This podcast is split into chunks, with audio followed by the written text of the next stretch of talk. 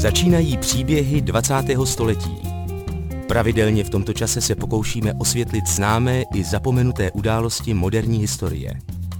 Vyprávíme osudy, na které se zapomnělo nebo se mělo zapomenout. I české dějiny mají své hrdiny a zbabělce, temná období i chvíle velkých činů.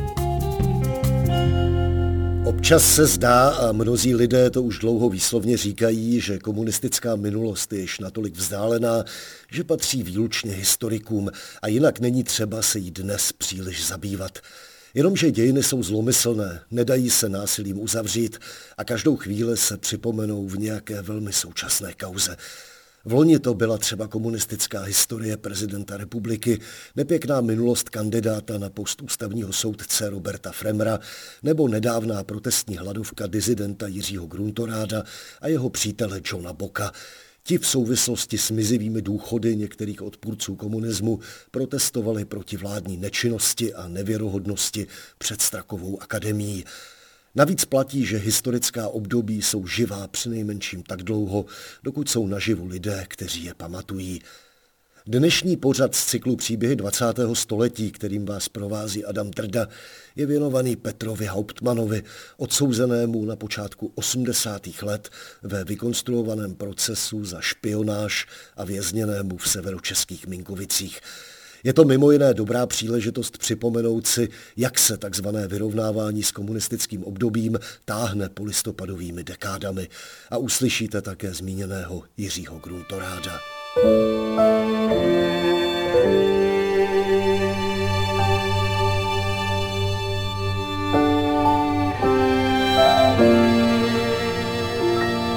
Ale začněme trochu odinut. Brzy uplyne deset let od chvíle, kdy se uzavřel soudní proces s bývalým poslancem za komunistickou stranu Čech a Moravy a s bývalým bachařem, v oficiální dobové terminologii vychovatelem z věznice Minkovice Josefem Vondruškou. V roce 2014 byl Vondruška s konečnou platností osvobozen, poněvadž se nepodařilo nezvratně prokázat, že na samovazbě tloukl politického vězně Jiřího Wolfa. Kolegyně Martina Mašková se tehdy před jedním ze soudních stání Josefa Vondrušky ptala, jaké že byly v Minkovicích podmínky. Stojí za to si aspoň část toho rozhovoru na úvod dnešních příběhů znovu připomenout. Mě opravdu zajímají i vaše vzpomínky. Bývalí političtí vězňové se shodují na tom, že jste na vězeňských celách vypínali topení, dávali poloviční porce jídla, nutili je plnit nereálné pracovní normy. Nebylo by lidské aspoň říct, je mi líto, že byly podmínky tak tvrdé? Já svoje vzpomínky eh, hodlám také v brzké době publikovat a budou tam napsány zase jiné záležitosti, takže každý má ty vzpomínky zřejmě svoje. Litujete nebo nelitujete toho, že podmínky v Minkovicích byly takto tvrdé? A jak vy víte, jaké byly podmínky v Vinkovici? Bývalí političtí vězni se mnoha svědectví shodují na tom, o čem jsem mluvila. Poloviční porce, nereálné pracovní normy, vypínání topení. Političtí, takzvaní političtí vězni se shodují na lečem, ale neznamená to, že musí mít pravdu. Takže přejímat eh, nesmysly, to je eh, vaše věc samozřejmě, ale neznamená to, že když oni něco řekli, že to je eh, svaté. Tak jak to na těch celách vypadalo? No já jsem se domníval, že se chcete e, se mnou hovořit potom o kauze tak, jak proběhla, jak byla žaloba podána. Ano, bavíme se o situaci v Minkovicích, takže závěrečná otázka ještě jednou zní, jak to vypadalo z vašeho pohledu v Minkovicích ve věznici, pokud nemají pravdu političtí vězni? E, standardně jako na všech tehdejších věznicích v České republice, případně slovenské. Takže podle vás ty podmínky byly standardní a to znamená bezproblémové. No to bych neřekl zcela bezproblémové, problémy se vždycky nějaké najdou, mnohdy je způsobili i sami vězni, ale byly standardní jako ve všech ostatních věznicích sboru nápravné výchovy, kterých bylo několik desítek. Tolik Josef Vondruška v rozhovoru s Martinou Maškovou. Právě o standardních podmínkách v československých věznicích, tedy o podmínkách, které měli v 80. letech nikoli takzvaní, ale skuteční političtí vězni, bude v dnešním dokumentu řeč. Případu Josefa Vondrušky se ještě v závěru příběhu krátce dotkneme. Thank you.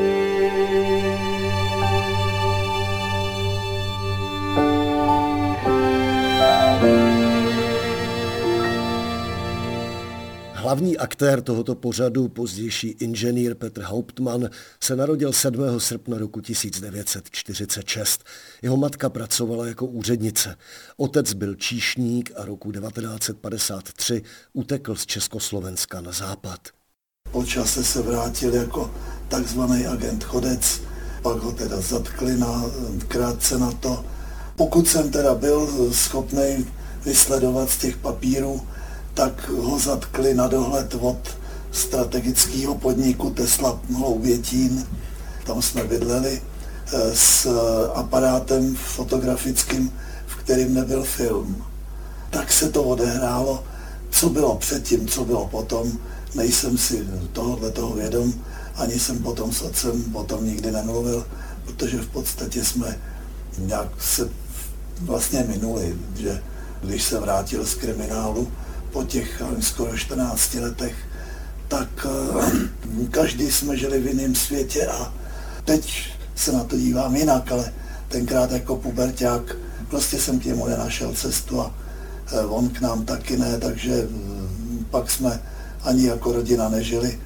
Vyrůstat v Československu 50. let jako dítě politického vězně automaticky znamenalo mít přinejmenším stíženou pozici – Nicméně Petr Hauptmann na to nevzpomíná s nějakou zvláštní trpkostí. Byl malý, chodil na základní školu, jeho maminka prý nikdy neměla ani majetek, ani prestižní či pro stát důležité zaměstnání, tudíž se jí s pomocí prarodičů dařilo držet se v ústraní.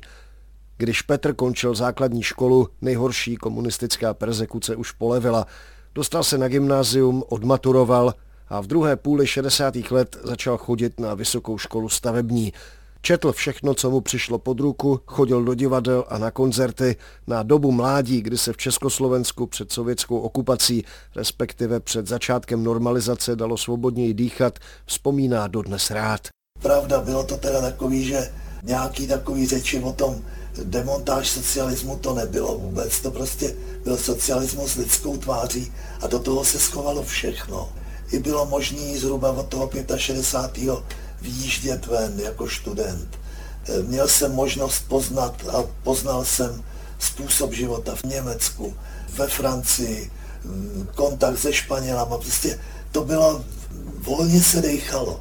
Jo, potom mm, v tom 70. roce v podstatě padla klec a už to bylo blbý, jo, už to v tomhle smyslu to bylo absolutně, absolutně k ničemu.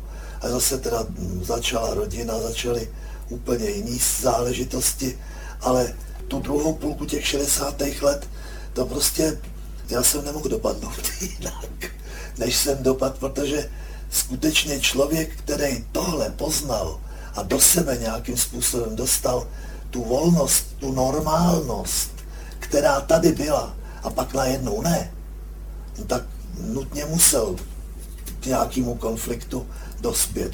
Ještě než k tomu avizovanému konfliktu došlo, dokončil Petr Hauptmann roku 1971 studia a nastoupil do projekční kanceláře Státního ústavu pro rekonstrukce památkových měst a objektů. Byl to moc fajn podnik, kde se vlastně dělali projekty na, na památky. Bylo tam několik ateliérů, podnik potřeboval nebo firma potřebovala, tak mě dali do ateliéru, který dělal projekty na eh, jednotlivý baráky a na jednotlivý úpravy Pražského hradu pro kancelář prezidenta republiky. Tam od toho za 14 dní jsem jaksi byl odvolaný, protože tam jsem se z kádrových důvodů nehodil. Jo, takže potom jsem byl eh, jaksi v ateliéru takovým, kde tohle to třeba nebylo. Bohužel jsem tam od, teda odešel sám, protože tam na mě, jak si dělali nátlak, abych vstoupil do komunistické strany. Tam jich bylo asi pět nebo šest ze 600 lidí a mucí mermu teda chtěli někoho dalšího. Já jako mladý perspektivní jsem pro ně měl snad i cenu, ale já teda jsem do tohohle toho spolku vstoupit nechtěl. Řešil jsem to výpovědí, takže jsem e, si našel místo u jednoho z našich zákazníků, u další firmy, pro kterou jsme dělali jako, jako ten ústav projekci.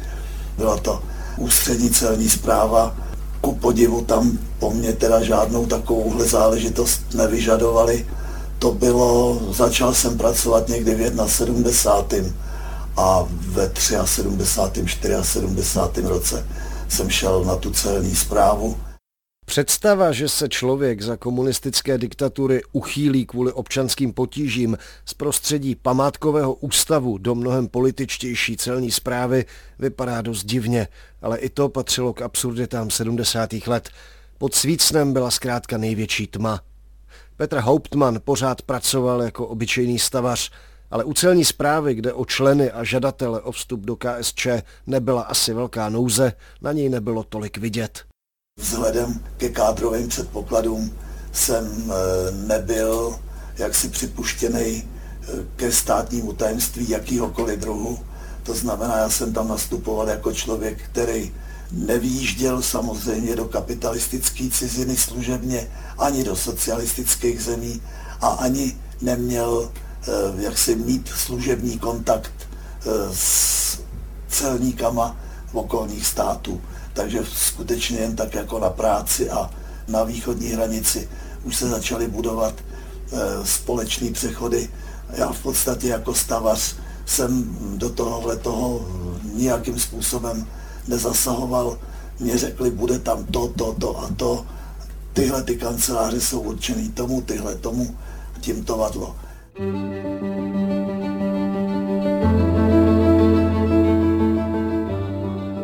Posloucháte příběhy 20. století.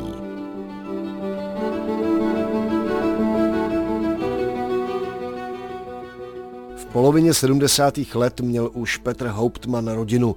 Jeho žena pracovala v kulturním domě na Praze 9 jako takzvaná programová referentka. Měla na starosti děti a mládež a ocitla se v nepříjemném a vleklém konfliktu s místním funkcionářem KSČ, Atmosféra postupující normalizace byla dusivá, vyhlídky na zlepšení žádné. A potíže Alexandry Hauptmanové, která se kvůli nepřetržité šikaně v zaměstnání nervově zhroutila, to všechno ještě zhoršily.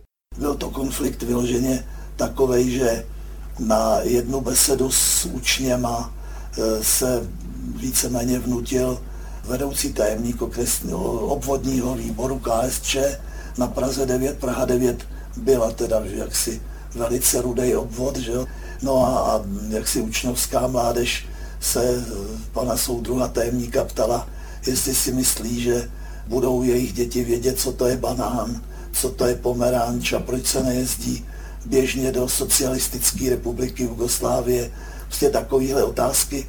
Bylo to v 75. 6. rok a to toho člověka teda velice silně naštvalo, takže z rozjetý besedy odešel naštvaně a vzalo to teda takový obrat, že manželka to dostala jaksi na triko, že ona to spískala a vozili se po ní takovým způsobem, že jí zakazovali, ale včetně kašpárka pro předškolní mládež, protože to jaksi není, není to postava, která by dnešnímu mladému divákovi něco říkala a Kašpárek a Král, to jak si to bylo ono. Jo.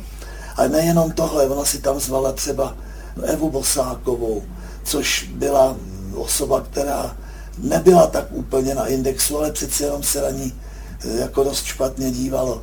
Zvala si tam Olgu Čuříkovou, to už byl úplný úlet, že? takže najednou prostě tam z toho bylo hnízdo. A manželka nervově se zhroutila. Stručně pro vysvětlení. Eva Bosáková byla česká gymnastka, sportovkyně roku 1960. Olga Čuříková byla televizní a rozhlasová moderátorka, vyhozená z práce v roce 1972. Paní Hauptmanová skončila kvůli setrvalé a nezvladatelné politické šikaně v psychiatrické léčebně. Vrátila se, byla skoro rok doma, nastoupila tam zpátky a pobyla tam asi měsíc, dali jmenovali do a v podstatě do pohřebnické komise. Byla to komise, která měla stanovit nebo udělat jakýsi rituál, protože krematoria ty už byly vyřešený, ale na eh, hřbitově většinou ještě u hrobů kázal kněz. A chtěli udělat něco, co nahradí toho kněze. Bude to na úrovni ideový. To prostě naprostá tákovina. Jo manželka to nevydržela, byly z toho druhý bohnice, tak jsem si říkal, tak to ne, tady už ne. Tady ne a, a pryč.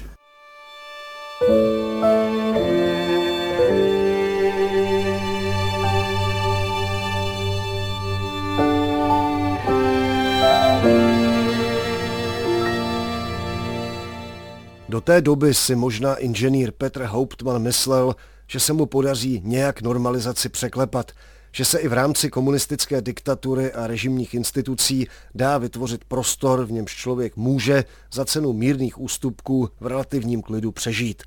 Nebyl dizident ani odbojář, spíš chtěl zůstat neviděn. Některým lidem se tahle strategie asi vyplatila, jemu a jeho ženě ne. Ovšem teprve po několika letech se objevila příležitost k útěku na západ. Roku 1982 totiž vážně onemocněl Hauptmannův kolega ze stavebního oddělení celní zprávy, který měl na starosti západní hranici. A Petr Hauptmann byl povolán, aby za něj zaskočil. Stalo se, že prostě tam byla jakási e, přeshraniční komise na kolaudaci mostu, který byl půlkou v Bavorsku, půlkou u nás do té přeshraniční komise nesměli policajti, respektive pasováci, protože pro ně už to byl jaksi výlet do kapitalistické ciziny a museli by to mít se sakra teda povolený, že jo. Já jsem se tam nějakým způsobem dostal ještě s těma silničářema. Dopadlo to tak, že teda, kolik nás tam bylo, čtyři. Z té čtyřčlený komise já jsem si zdržel na bavorské straně, oni odešli, já jsem pokračoval jaksi plynule dál, jo. A já už jsem se prostě z té bavorské části nevrátil, jaksi. Takže takovýmhle způsobem se mi podařilo e, dostat se ven. Když se Petrovi Hauptmanovi podařilo utéct, požádal v západním Německu o politický azyl.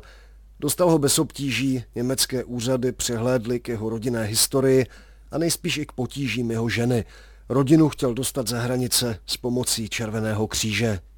Komunista jsem nebyl, nikde jsem si nějakým žádným způsobem nezadal, takže tam to šlo opravdu fofrem, ale v momentě, kdy už jsem chtěl začít tam něco dělat, tak syn dostal virový zánět mozku.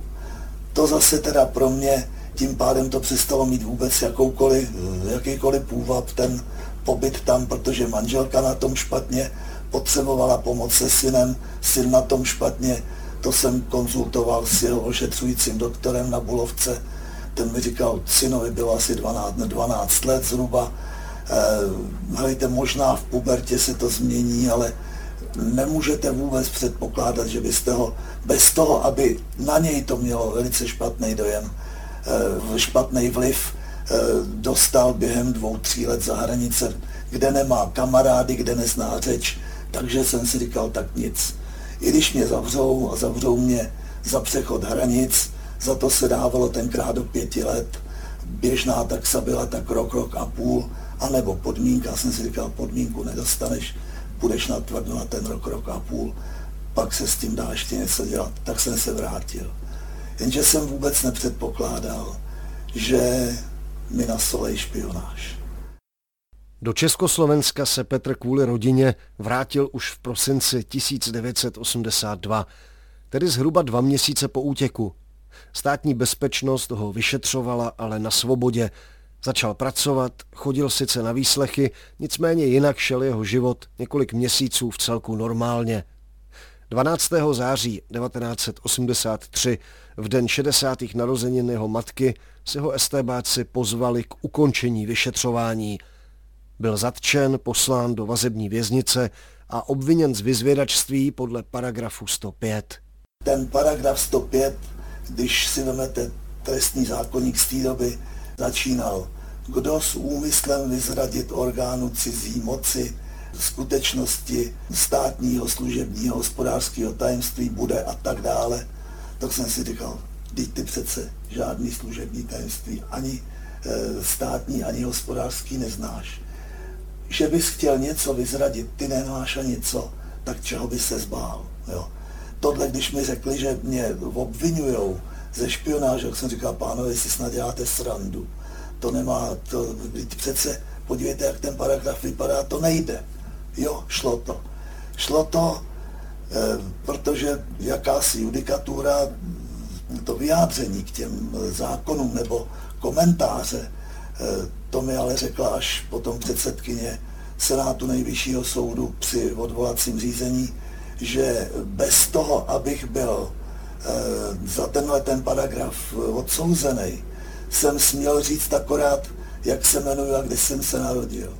Všechno ostatní, že už tvoří skutečnosti, které zakládají důvod k tomu, abych byl eh, odsouzený za paragraf 105 vyzvěračství.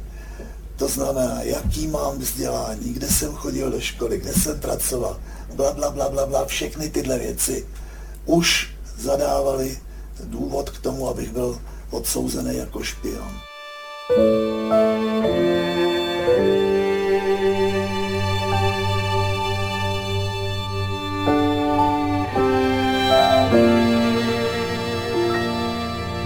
Zásadní roli v obvinění Petra Hauptmana sehrál samozřejmě fakt, že pracoval u ústřední celní zprávy. Že neměl co vyzradit, protože se k žádným tajným informacím nedostal, to nikoho nezajímalo. Informace, které na západě v uvozovkách předal, byly vlastně jen jeho osobní údaje, vylíčení jeho osudů a poměrů v Československu. Jinými slovy, odpověděl příslušným úřadům v Německu na otázku, proč chcete dostat azyl. Po zatčení byl Petr Hauptmann ve vazbě v Ruzini a ještě pořád tak docela nevěřil, že by obvinění mohla státní bezpečnost myslet vážně. Tomu ovšem vysvětlovala už jeho obhájkyně, přidělená státem. Hned teda ten den, kdy jsem eh, byl jaksi, eh, kdy na mě byla uvalená vazba, tak tam za dvě hodinky přišla ta advokátka a ta, když se na to podívala, říkala, pane Hauptmann, tady není něco obhajovat ta už mi rovnou řekla, ano, vy budete za špionáž podle platného zákona odsouzený a odsouzený. Já tomu nevěřil. To, tu, tu, tu paní jsem neznal, že je to, byla to advokátka, která e, samozřejmě byla pověřená nebo prověřená e, na to, aby dělala takovéhle záležitosti, aby, aby obhajovala tyhle lidi. Že jo. Takže mm, o ní jsem taky moc jako, kdo ví, jakou představu neměl, ale ta byla slušná aspoň ta se mnou jednala tak, že proti ní a i manželka teda s ní neměla žádný konflikty. Ta mi řekla, on tak chlape, vy jste na sebe vlastně všechno řekl. Já jsem od samého začátku, co jsem se vrátil, vystupoval s tím, že nemám co krejt, že nemám co skrývat, že jsem nic neudělal, že teď přece já i v tom Německu jednal ve smyslu tom, že tam chci rodinu a přece nebudu dělat nějaký kroky, které by mojí rodině znesnadňovaly odchod odtuď. Proces s Petrem Hauptmanem se konal 8. a 9. února roku 1984. Podle archivního dokumentu Senátu předsedal doktor Vladislav Šíma, dále ho tvořili soudci Blanka Křípačová, Bedřich Lajš, Anna Veselá a Bohuslav Černý. Petr Hauptmann byl tímto senátem uznán vinným z trestných činů opuštění republiky a vyzvědačství a odsouzen k deseti letům odnětí svobody. Proti rozsudku se Petr Hauptmann odvolal, ale odvolací soud verdikt potvrdil. Dominkovic byl eskortován po přibližně tři čtvrtě roce vazby. Vlastně jedině z dětství, co jsem měl, když jsem byl za otcem jednou na Bytýzu, jednou na Mírově, tak jsem viděl na chvilku, jak teda vypadá vězení, jinak jsem neměl žádné zkušenosti s tím letím. Takže pro mě to bylo dost jako zážitek z jiného světa, co si budeme vyprávět. Že? Já jsem věděl, že jsem se odsnul někde, kam nepatřím, že tam jsou taky lidi, který, některý lidi, kteří tam nepatří, ale většina, že jich tam teda patří a věděli dobře proč, protože Kanty Minkovice to byla věznice, kde byly hodně loupežní přepadení, vrazy tam byly, normální zloději a tak dále, to taky. Byli tam taky teda tyhle ty takzvaný prvohlavoví, že to většinou útěkáři, co byli kluci třeba vojáci, co utekli, nebo snažili se utéct na vojně, že jo, nebo potom takový, pár takových, jako jsem byl já, že buď se vrátili, nebo prostě je chytili při přechodu hranic. Vzpomíná Petr Hauptmann. Soužití s kriminálními vězni to byl jeho první problém – Představoval pro ně ve vězení cizí a nesrozumitelnou existenci. Chvíli trvalo, než ho odhadli. A jak se politický s kriminálníky zžije, to nikoho nezajímalo. Nejmíň vychovatele neboli bachaře. Eh, když jsem tam nastoupil, tak jsem tam nastoupil vlastně nejdřív nějaké jakoby eh, záuční, to bylo pár dní, kdy mě učili to, co budu dělat, že jo. Pak mě dali na cimru, no a dělej si, co umíš, že jo. Hmm. Že bych tam měl kamarády, to teda jak si to vůbec ne, to, to nepřipadalo v úvahu. A s nikým jsem se tam moc nebavil, do ničeho jsem se jim neplet. Nikoho jsem nechodil bonzovat, s nikým jsem nepek, karty jsem nehrál, nic, prostě nic takového. Takže já jsem tam dost dlouho trvalo, než si ošáli, že opravdu nejsem nebezpečný, že nikam nechodím, že nejsem e, žádný bonzák nikoho, že i když mi třeba ukradli věci, takže jsem si nikdy nešel stěžovat. Takže pak už mě nechávali na pokoji. Naštěstí pro mě mě zavřeli v době, kdy už jsem jaksi přestal být sexuálně e, přitažlivý pro ty ostatní, protože i když teda relativně mladý, 38 letý chlap, že jo, tak mě říkali dětku, to všichni tam byli podstatně, podstatně mladší, takže tohohle toho jsem byl naštěstí ušetřený. Minkovičtí vězni pracovali pro přiléhající podnik Precioza, který se nacházel částečně ve vězeňském areálu. Brousili sklo, ku příkladu ověsy na lustry pro export. Byli rozděleni do oddílů a pracovali šest dní v týdnu na směny, přičemž členové různých oddílů spolu v podstatě nepřicházeli do styku. To mimo jiné pro politické vězně znamenalo, že se nemohou volně sejít mezi sebou. Ten oddíl měl asi 120 lidí a těch 120 lidí bylo asi ve čtyřech, v pěti místnostech. To bylo pod uzavřením, že, takže ráno vstávat, nástup na snídani, celý tenhle oddíl, že jo, pak se vypadlo z baráku, zavřeli barák, zase teda celý tenhle ten oddíl, nástup na dílnu, tam na té dílně byla eh, prostě práce pro všechny z toho oddílu a pak zase zpátky, takže ani kontakty jako s jinýma e, oddílama tam nebyly nějak moc možný.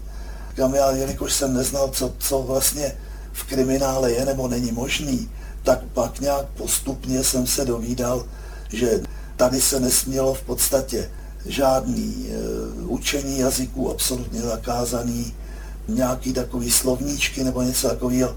To i klukovi, který měl e, takovou tu muzikantskou, je allegro, co je cizí slovo, zabavujem, že jo.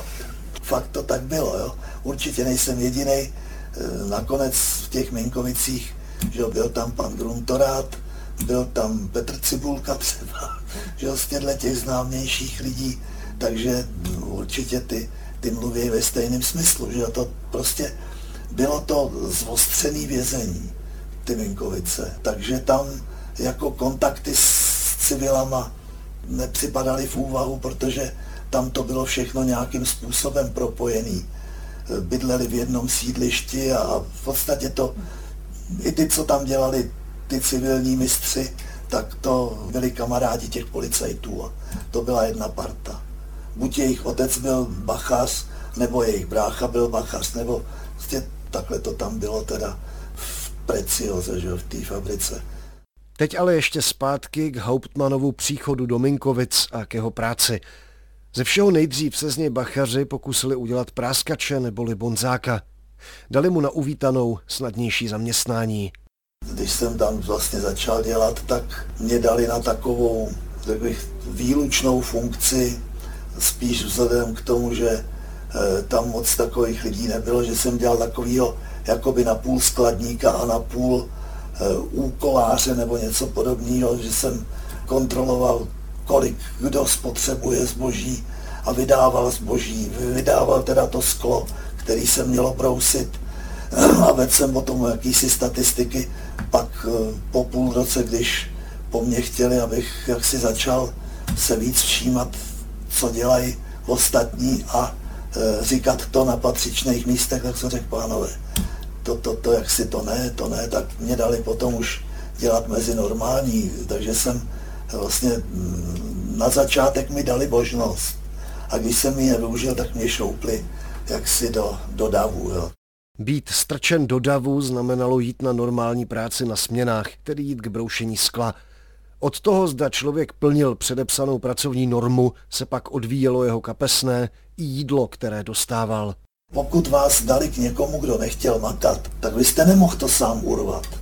Tam bylo jeden u toho stroje, jak si na jakýsi přípravky nalepoval to sklo a druhý to nechal leštit a brousit. A ono se to leštilo asi ze šesti nebo z osmi stran, takže on eh, ještě musel jaksi točit klikou a vždycky povotočit to sklo, tu rozetu nebo ten ověs prostě povotočit tak, aby si to vybrousilo a na druhém válci vyleštilo. Takže tam eh, to byli vždycky dva, který dělali teda spolu a pokud jeden z nich nechtěl nebo neuměl, no tak strhnul samozřejmě i toho druhého.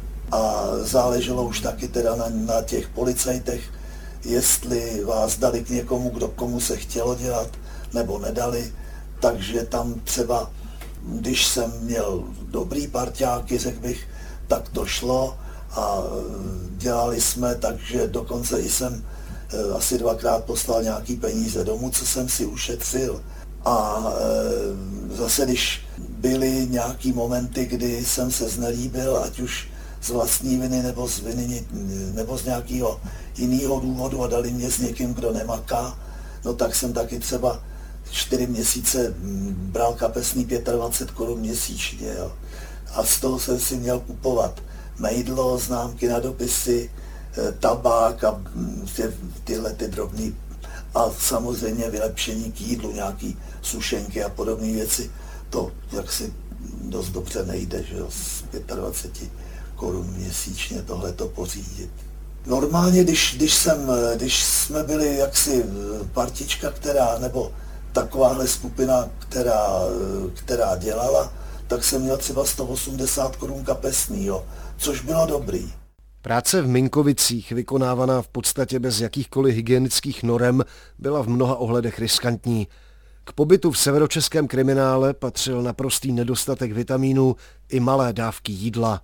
Co jsem tam dostal v balíkách od lidí, vitamíny, třeba práškový, to samozřejmě jsem nedostal, o tom jsem ani nevěděl. Co mi manželka poslala vitamíny, ty mi taky nedali. Jednou teda hrušku, no a to mi tak parádně prohnala. To jsem teda net, netušil.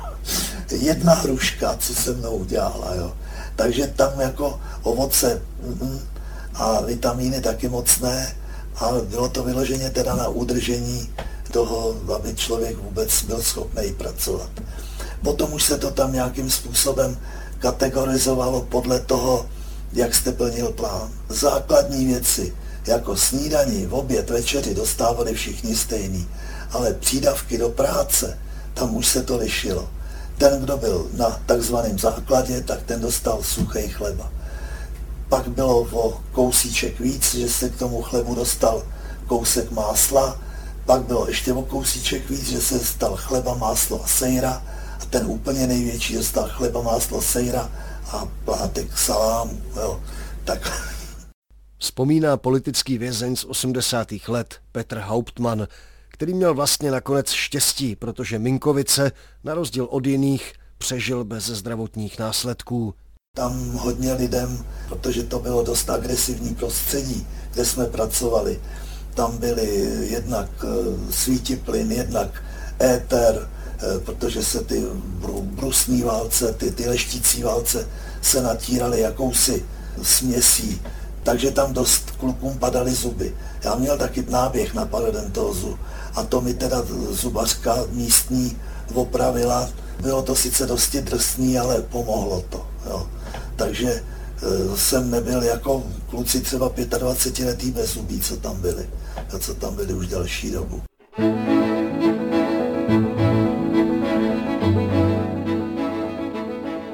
Posloucháte příběhy 20. století.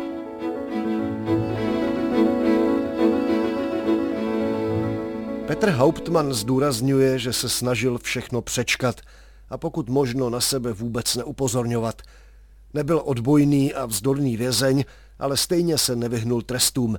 například korekcím, které patřily k normálnímu životu minkovických trestanců. Já jsem byl jednou na Vánoce za to, že si mě velitel zavolal a říkal, teda ten vychovatel zavolal a říkal mi, hejte Hauptmann, když vy byste mohl, jste chytrý chlap, vy byste mohl mít tady takový výhody, jen kdybych chtěl, kdybyste chtěl. Říkal, no, to pane vychovateli, ale když já bych se chtěl taky venku podívat do zrcadla. Šup, a do díry. Jo. To bylo 14 dní, jaksi eh, po práci, jo, do toho přišly vánoční svátky. A takovýhle věci tam, tomu člověk neunik. Ani jsem neměl důvod tomu unikat. Nebylo to žádná hrůza, nebylo to tvrdý díry, to bylo něco jiného. Jo. Opustíme teď na chvíli Petra Hauptmana a připomeňme si vzpomínku jiného z minkovických politických vězňů Jiřího Gruntoráda. V nápravném zařízení poblíž Liberce byl za podvracení republiky v letech 1981 až 1983. A právě on absolvoval onu drsnější korekci, samotku neboli tvrdou díru, kterou zmiňoval Petr Hauptmann. Gruntorát měl tu drzost, že se dožadoval svých vězeňských práv. Minkovice byla eh, druhá nápravně výchovná skupina, ale ve skutečnosti to byl eh, v podstatě koncentrák, kam se dávali jednak vězni z trestu, kteří jaksi v jiných eh, vězeních nebyli dost poslušní a jednak dokonce i bachaři. Ta vesnička je u Liberce, kousek od Ještědu, a tam začne v říjnu sněžit a v květnu ještě sněží, čili oblíbená kratochvíle neposlušných vězňů bylo odklízet z apelplacu sníh. To mohli dělat od rána do večera. Než to stačili odkledit, tak tam byl další. A protože se šetřilo pohonými hmotami, no tak do toho sněžného pluhu se zapřahali ti neposlušní vězni. Jak vypadal váš den? Co jste dělali? Jakou jste měli práci? Čím jste se zabývali?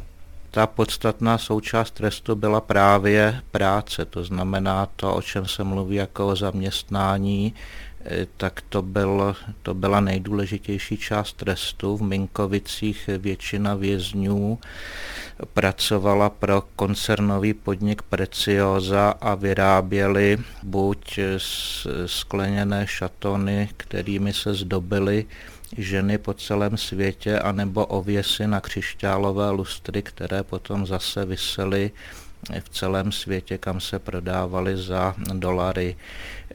Ta vězeňská norma byla v podstatě nesplnitelná, tam jaksi jenom velmi malá část vězňů, kteří byli zvlášť zdatní, obratní, dokázala ty normy splnit, všichni ostatní tedy neplnili a potom tedy následovaly další sankce, čili to bylo odebírání jídla, které už tak bylo mizerné, nedostatečné a kázeňské tresty, to znamená s, s, takový nejlehčí byl zákaz balíčku, že jo, který byl jednou za půl roku a potom zavírání do takzvané díry, to bylo uzavřené oddělení a bylo buď celodenní, to bylo um, jaksi bez práce, tam ten člověk byl ve dne v noci, anebo um, odcházel do práce a po práci ho tam zavírali, tedy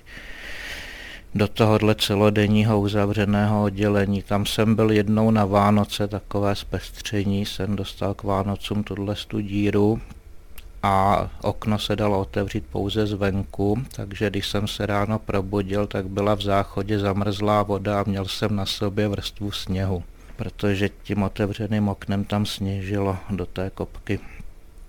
Pane Gruntoráde, o jaké době přesně mluvíme, o jakých letech? Mě tam přivezli v říjnu 1981. Žádná 50. léta. Pokud jde o tu práci samotnou, o tu, eh, o tu výrobu, které jste se věnovali, jaké byly podmínky? To jste odcházeli někam do fabriky nebo jste to dělali v tom vězeňském komplexu? Ta fabrika byla spojená takovým koridorem přímo s tím vězeňským eh, táborem, takže to bylo v těsném sousedství.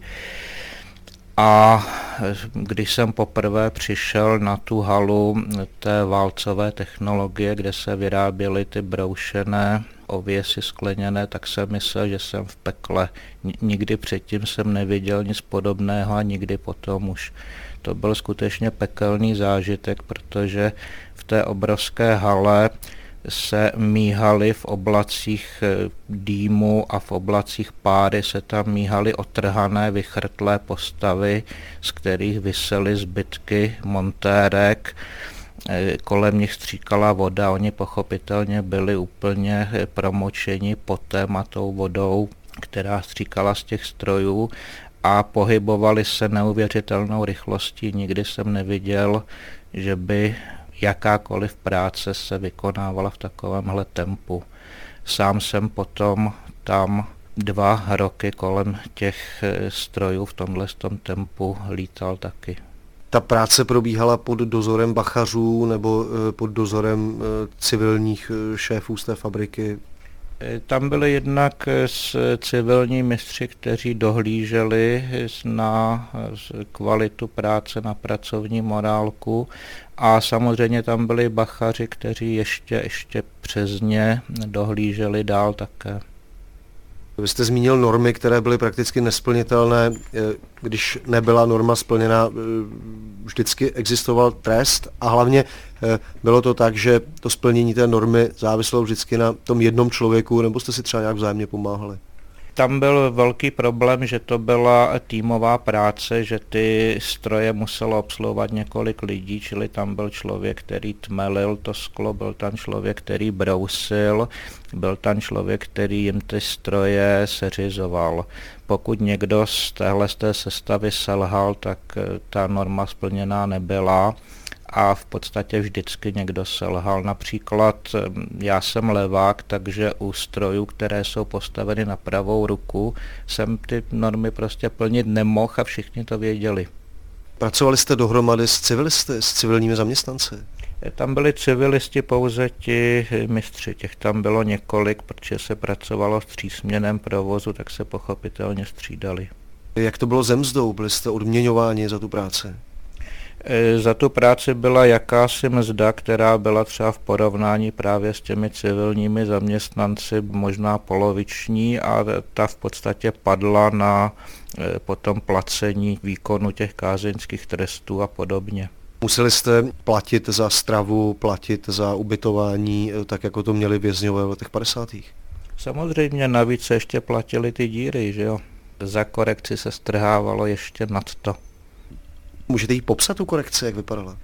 Byla to hm, jaksi hrubě omítnutá cementovou maltou eh, z kopka, tak abyste se nemohl opřít o zeď, že jo, protože to hm, jak si tlačilo, píchalo a drásalo. Eh, železné dveře, tak jak jsou ve vazbě, které mají kliku pouze zvenku, špehírka zasklená, v rohu té místnosti takový ten eh, záchod, říká se tomu turecký záchod, to znamená díra do země, z které občas vylézaly potkani a jinak tam nebylo nic. Tolik minkovické vzpomínky Jiřího Gruntoráda.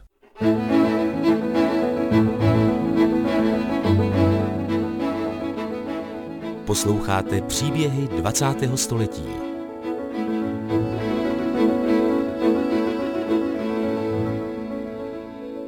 A teď zase zpátky k Petrovi Hauptmanovi.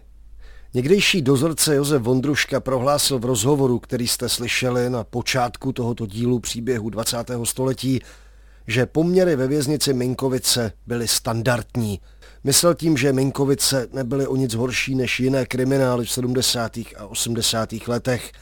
Podle mnoha svědků to není pravda a patří k nim i Petr Hauptmann, který jinak při vyprávění celou dobu zachovával klid a vyrovnanost. A z míry ho shodou okolností vyvedla teprve otázka, jak to měl v kriminále s návštěvami. Jestli aspoň ty probíhaly standardně. Standardně jednou za půl roku na hodinu to, to byl opravdu prima standard a bylo to tam tak, že ještě navíc já jako takový ten, řekl bych, těžký politický v úvozovkách jsem měl extra návštěvu, kdy uh, u té návštěvy byly dva, vlastně to byly estébáci, ta ta vnitřní ostraha, nebo jak se tomu říkalo.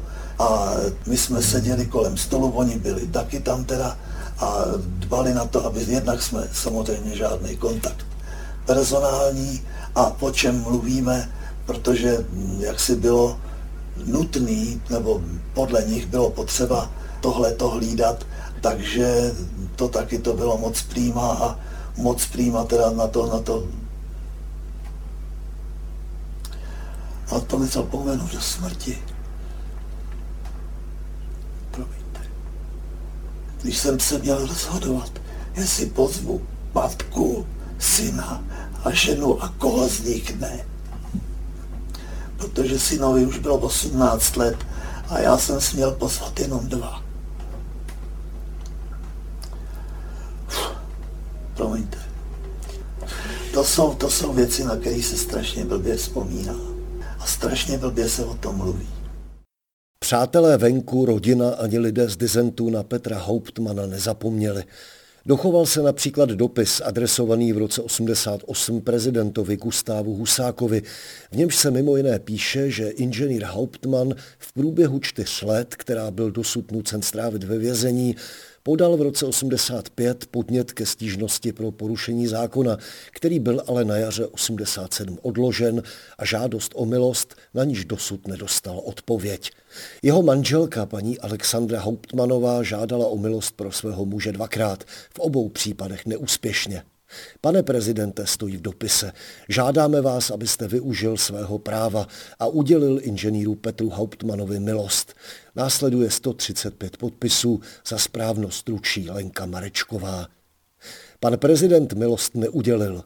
Minkovický kriminál byl na samém konci 80. let zrušen a Petr Hauptmann vyšel na svobodu po téměř sedmi letech teprve 16. ledna 1990 a to z vězení na Pangráci. Poté, co mu udělil milost nově zvolený prezident Václav Havel, Nastoupil pak do technické komise občanského fóra a u práce s kopírovací technikou nakonec zůstal dalších 11 let, až do svého předčasného odchodu do důchodu. A co se týká polistopadového vyrovnání s minulostí, Minkovický dozorce a potom poslanec za KSČM Josef Vondruška, jemuž se nepodařilo prokázat, že se kdysi dopustil zneužití pravomoci veřejného činitele, vysoudil podle deníku CZ roku 2016 odškodnění 70 tisíc korun za újmu, kterou utrpěl při trestním stíhání a k tomu další odškodné přes 50 tisíc korun za nesprávný úřední postup. Podnikatel Ludvík Karl, který podle CZ řídil už od roku 83 podnik Precioza, pro který pracovali minkovičtí vězni, dostal od prezidenta Miloše Zemana vyznamenání za zásluhy o stát. A to je z dnešních příběhů 20. století všechno. Za pozornost děkuje a loučí se s vámi Adam Drda. Tento pořad vznikl ve spolupráci Českého rozhlasu a neziskové organizace Postbellum.